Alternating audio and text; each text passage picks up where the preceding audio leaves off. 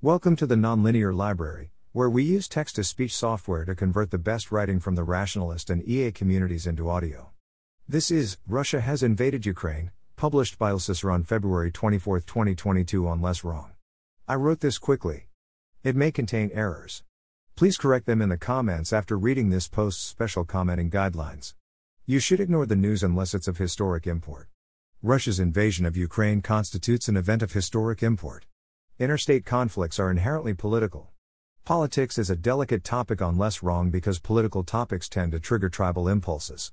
Arguments as soldiers are symbiotic with soldiers as arguments. I'm writing about this topic because it's at the intersection of two topics dear to my heart one responding to rare events, two operating in a hostile informatic environment. These are our players, in descending order of importance Russia, including its ally Belarus. Ukraine. European Union plus Britain. United States. China. China. China doesn't care what happens to Ukraine. China primarily cares about preserving its trade relationships with Russia and the West. China would prefer not to impose sanctions on Russia because sanctions are expensive. The United States.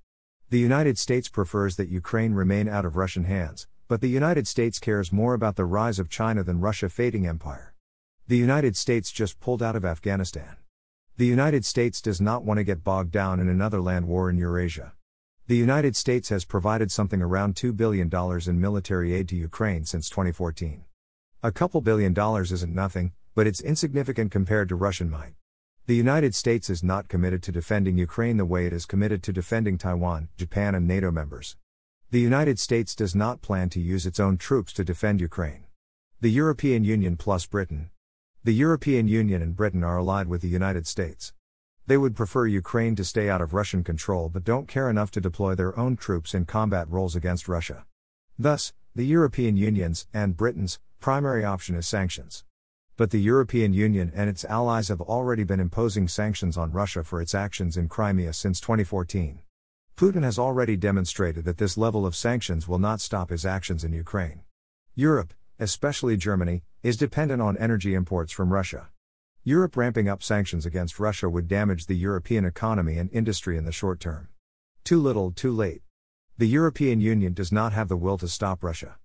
Britain, alone, is too weak to act without the European Union. Except, possibly, by threatening a nuclear attack on Moscow, which they are not going to do to protect a non NATO state. I am making no claims to whether the European Union and Britain should or should not stop Russia from invading Ukraine. It is none of my business. I'm just saying that if you live in Ukraine, then you should not count on much more support from the EU than from the US. Ukraine. The Ukrainian government will fight a total war to defend its sovereignty. It has issued an emergency order allowing its people to buy firearms, they were not, previously, legal to own, but it has not trained its people in guerrilla warfare. Russia. Putin is committed to invading Ukraine. The war. There is probably going to be a war. Ukraine is probably going to lose. The question is how much, how quickly, and on what terms. Eastern Ukraine is a flat plain contiguous with Russia. If you just look at troop counts, then Ukraine would seem to have a chance against Russia. But Russia has superiority of aircraft and heavy weapons. Russia will conquer eastern Ukraine. The Russian armed forces is among the three most capable militaries in the world. The Ukrainian military isn't. If you live in Ukraine, then you might have faith in your government to defend your borders. Don't. Governments consistently lie about how we will win the war until days, or hours, before enemy forces march into your city. It happened in World War I, it happened in Nanking in 1937. It happened in Kabul in 2021. It will happen in Ukraine, if it hasn't already. This is not a criticism of Ukraine in particular. I know little about Ukraine. This is a statement about governments in general, across history. You should expect your government to lie to you and the news to mislead you.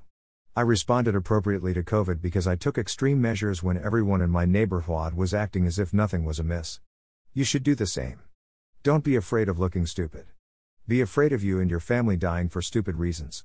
If you live in eastern Ukraine, the best time to flee is weeks ago. The second best time is now.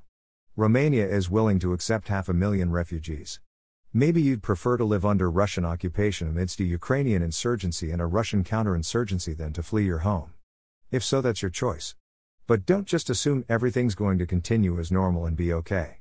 World War III. Three days ago, a friend sent me a text, it's likely World War III Eve.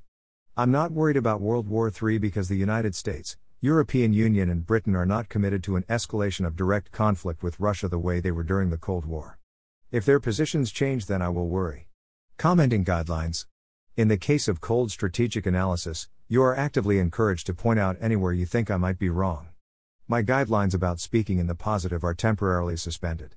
But any discussion of justice, morality, and which side is right will be crushed with an iron fist advocating what policies democratic governments, especially Western powers, should take is similarly off limits. Thanks for listening.